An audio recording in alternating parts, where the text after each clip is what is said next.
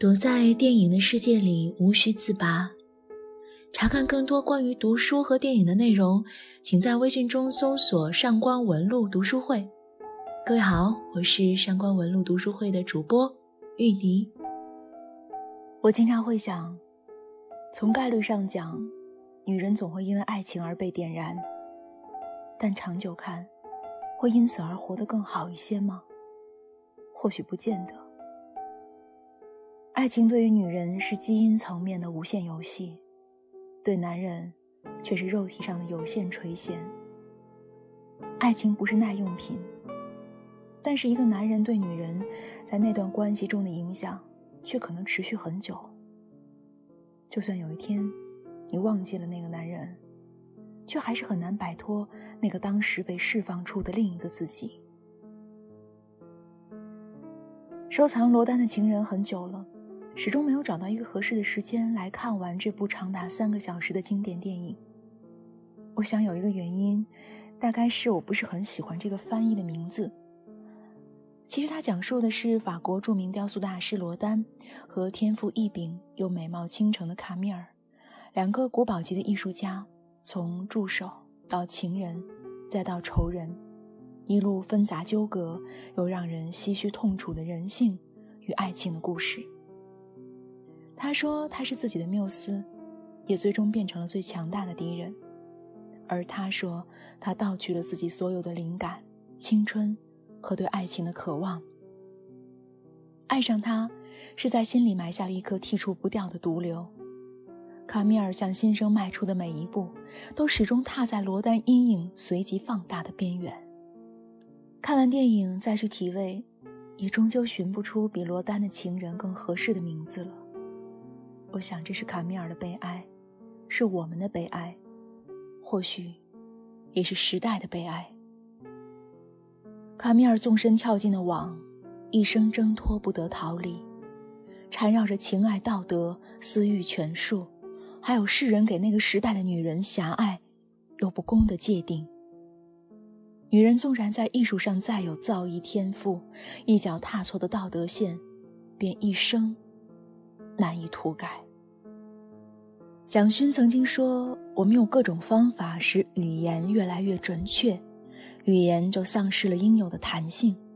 当语言不具有沟通性时，语言才开始有沟通的可能。”看似很绕的一句话，可是我觉得却入木三分。用它来形容艺术，又何尝不是如此呢？有的人扛着真的艺术大旗，有的人披着假的艺术战衣。艺术在艺术家手里变得有弹性、有韧性，灵感在艺术家之间气息丰富、自如流转。当艺术在彼此的头脑中无需刻意解读的时候，才真的有了沟通的可能。罗丹和卡米尔就是如此。有些女人因为上天给予的美貌、才华和禀赋，是独立、骄傲又自恋的。可是，他们一旦陷入爱情，就很容易迷失自己，由极度自恋变为过度依恋，向内的延展力会逐渐归依为对他世界的全部附着，这就导致会突然失衡、迷失，找不到自信，或者一下子过度自负。他们内在自我的边界会逐渐的坍塌，兴奋刺激又惴惴不安的在爱的世界失控。跌落在全新的关系中，这时候，他们的灵魂可能因爱而生，也可能因爱而死。一旦跌落的是善意的大地，会促使这些女人更强的生命力；但是如果这片土地根本是一片接不住这颗宝贵内心的泥泞沼泽之地，就会一点点吞噬，甚至异化曾经璀璨又珍贵的灵魂。有一股毒素在内心流窜，把努力长出的新叶全部都蚕食，把他们渴望在关系中伸出的触角全部折断。他们会最终退守蜷缩在自己封闭又阴暗的自我世界，一直到疯，最终到死。卡米尔·克罗戴尔很小就展现出了过人的艺术天赋，他喜欢雕像，他的作品中。有一种动态的灵气和女性的敏锐，这也让当时颇具盛名的法国雕像大师罗丹一言不拙。我之前对雕塑没有太多的了解，但是看了罗丹的著名作品《青铜时代》《思想者》《雨果》和巴尔扎克之后，确实感觉他在雕塑界的地位就好像但丁在欧洲诗界的不容撼动一般。卡米尔真正被罗丹认可并请他做自己的助手，是因为他雕刻了一只青筋微露的脚，送给了罗丹。这是一只普通又不普通的脚。一只雕刻出来成了千千万万人眼中感同身受的脚，这或许就是卡米尔流露出的非同常人的艺术造诣吧。后来，他无意中给了罗丹《地狱之门》中三个亚当的灵感。那个时候，罗丹知道他最珍贵的灵感源泉就是这个女人，不止她的思想，还有她的身体。自己的创作得到罗丹的认可和器重。对他的崇拜和爱慕又进一步升华为激烈炽热的爱恋。他们住进了罗丹刚在巴黎近郊附近买的佩安园工作室，无休止的做爱，不疲倦的雕塑，爱情与艺术生死相依。就算偶尔出席上流社会的应酬，二人也不顾及旁人，当众亲密。卡米尔逐渐远离了家人，疏远了朋友。那段时间，他丢了自我，觉得自己的灵感和灵魂只有在罗丹的眼中、手里，才能孵化成生命的艺术。两个人的热恋让壁炉中飞溅的火花都嫉妒，他们耳鬓厮磨，如胶似漆，在爱情中激发创作的灵感，在创作中又让彼此的爱意燃烧。艺术家的爱就是要沸腾，给天地共建，与人所及。只不过，卡米尔是完全沦陷于对罗丹的爱，用自己对艺术的全部灵感和天赋，给他们之间的爱提供能量。而罗丹，这份爱情只是点燃自己创作灵感的途径。卡米尔或许比他一生中给他提供灵感的众多女人有些许更高的地位，但是也依然只是他心上的一段桥梁而已。他为了她堕胎流产，想要一份名正言顺的婚姻。罗丹害怕了，逃避了，也厌弃了。他口口声声义无反顾的爱，珍贵的不容亵渎的爱，在碰到实质性问题的时候，轻而易举又毫不犹豫地碎了一地。那些残渣狠狠划破了卡米尔编织的爱情幻境。他用生命去呵护、滋养、坚守的爱情，到头。只是水月镜花，比石膏的雕塑还更加易碎。他爱的那个男人，在艺术世界里再骁勇坚毅、所向披靡，在真实生活中却是破败不堪、疏落断裂的线条。它既不能做你的指南针，给你指引方向，也不能抱紧破碎的你，给你更多力量。一个人的生命最终会在两个维度中延续：自恋的展开和关系的构建。在认识罗丹以前，卡米尔自恋又自大，但也自卑和自省。一切都源于他太想证明自己和对现状的不甘。他举止激烈，是因为内心随时涌动着那种按耐不住的创作的热情。他阴沉多疑。是因为他笃定执着，任何偏离主航道的意念和行为，都是对艺术的亵渎。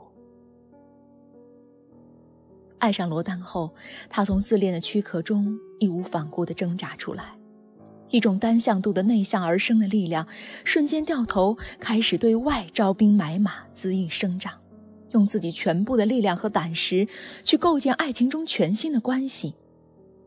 如果对方可以用爱意和善意接得住这份信任，那么对于卡米尔而言，这次的向外新生的关系就可以让自我的能量流动。但是罗丹只想接住他身上对自己有益的部分，却不想接纳全部，这就使得卡米尔押上所有筹码构建的关系彻底失败了。这样的爱是残缺的，并会反噬卡米尔的灵魂，最终让他枯竭。找不到养分，只能再次退守到一个人的世界。只不过这一次和最初的自恋展开不同，曾经是积极的发起自恋，又因为爱情放下自恋，但现在是被爱情和关系抛弃，回头也再也找不到自恋的力气和勇气。热恋后来，两个人逐渐有了分歧。卡米尔一心希望独占罗丹，希望他们的世界就是雕塑和艺术，而罗丹却拼命想要跻身上流，热衷出席各种社交场合。他对艺术的爱和卡米尔那种狭隘纯粹的爱相比，是广义而稀释的。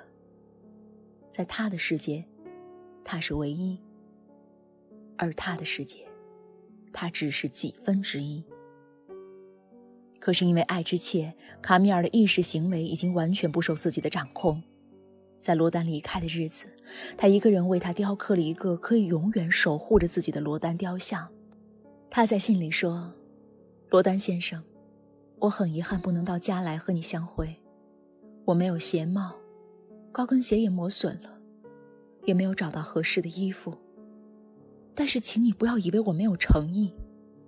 我着手为你雕像，在泥土的基础上，我又做了一层石膏模子。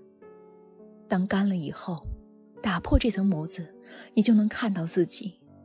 我裸身而眠，但是醒来。却看不到你，请你不要再欺骗我。罗丹说：“这是所有人给他半身雕像中最成功的，因为卡米尔完全是凭借记忆雕刻的。”后来，卡米尔被罗丹的妻子偷袭，在滚烫的炉火上烫伤他的双手，并骂他是妓女。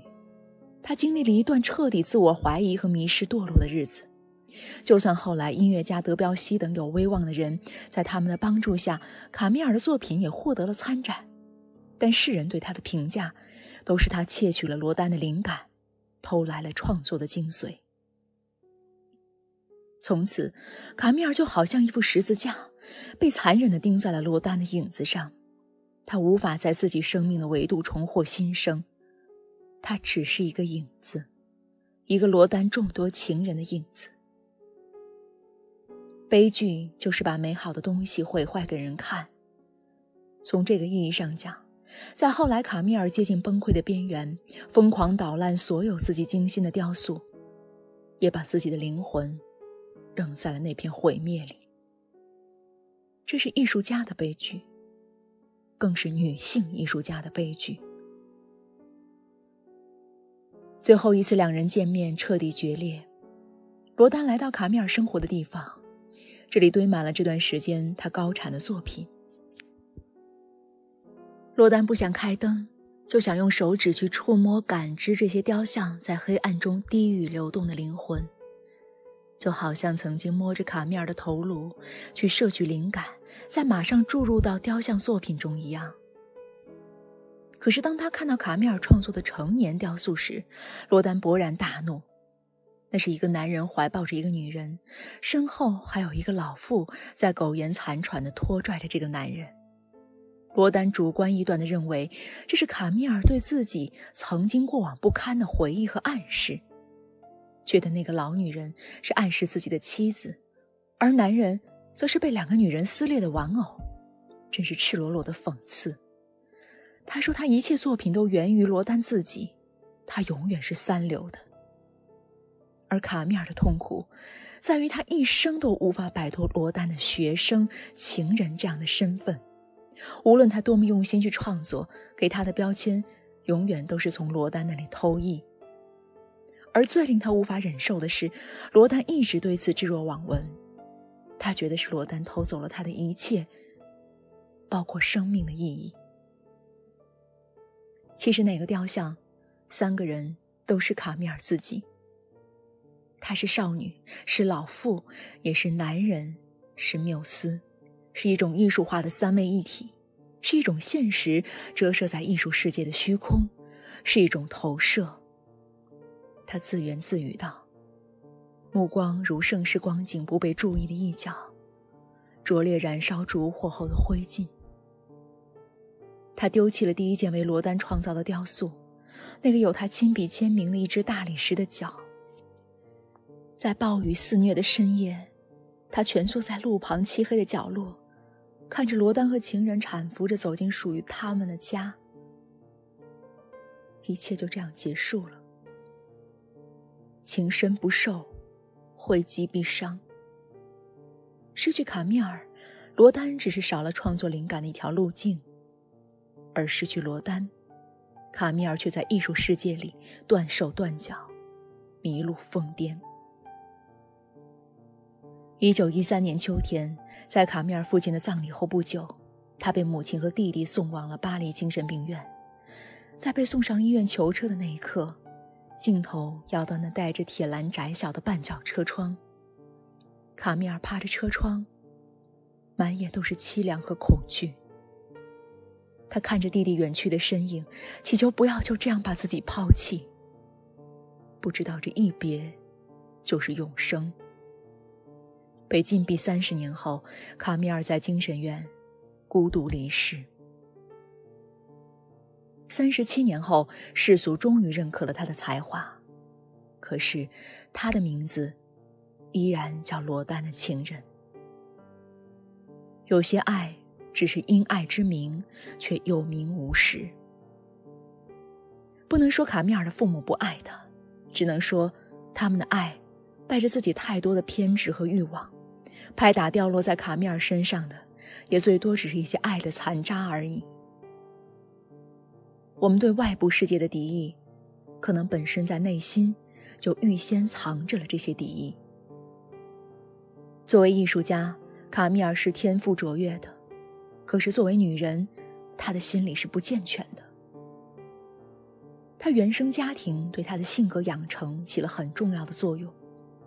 卡米尔从小叛逆不羁，母亲很不喜欢她，总是一味的苛责嘲讽，而父亲。虽然看似对卡米尔宠爱有加，但是这种爱有很大成分上是父亲对光耀家族的虚荣心在作祟。他希望卡米尔在雕塑界能有所成，是把自己理想的延续绑架在了女儿身上。卡米尔从小就是一个在分裂的情绪中浸泡长大的孩子。一方面，他特别希望靠自己的能力获得父母和社会的真正认可。另一方面，其实他内心很不屑于这些功名利禄，他只想一个人在单纯的艺术世界去创作，去感受那种心流。当父亲最后看到卡米尔为了罗丹痛苦不已、绝望沉沦的时候，并没有伸出那只手给予应有的支持和爱护，而是表现出对女儿痛彻心扉的失望和放弃。走投无路的卡米尔眼含泪水，叫了声。背对着自己在厨房忙碌的母亲，可是，回身迎接他的，却是比儿时更厌弃的眼神。保罗是卡米尔一直最疼爱的弟弟，两人在家庭中也是关系最好的。在他们年轻的时候，保罗是受到了姐姐的影响，开始喜欢诗歌。在姐姐开始受到罗丹轻视而痛苦无助的时候，他告诉她。传奇人物，因而受到传奇本身的约束。也许起初是纯洁无瑕的，最后却陷入了各种尴尬的困境。保持传奇魅力，走出困境，要靠孤注一掷。可是到后来，弟弟成名，是享誉盛名的诗人，更是响彻一方的外交官。但是他对于姐姐后期的堕落疯狂，却总想置身事外，没有同情，反倒觉得丢自己的颜面。他觉得，没有信仰的人是创作不出真正的艺术作品的。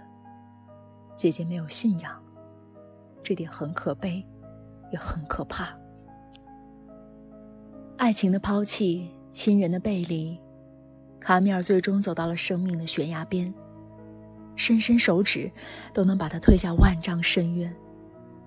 或许那个时候，就算没有人拉他一下，哪怕推他一把，也能让他不至于在漫长的之后三十多年遭受精神上非人的折磨。但是没有，时代只是选择把他忘记了，放弃了而已。胸中的一副别才，眉下的一副别眼。卡米尔有一绝之心和能见之眼，还有天妒盛颜的一张脸，可没有一样能自己做主带走的。视为比生命还重要的梦想，到头来，只是一场病入膏肓的梦魇罢了。他最后在精神病院所言：“我掉进了深渊。我生活在一个如此可笑、如此奇异的世界里。我生活里的梦想，仅仅是一个梦魇。”写完这篇影评，已经到了霜降节气，也是秋天的最后一个节气了。天气越来越冷的时候，很想就抱着旧俄文学或者这种传记电影，蜷缩在厚厚的被窝里看着，感受那种厚着的感情与物事，浓稠又拙劣的悲伤，叩问灵魂的张弛，正与天地渐沉的阳气，白雪冰凌，和气成霜，遥相呼应着。艺术需要季候感，而爱情需要四季。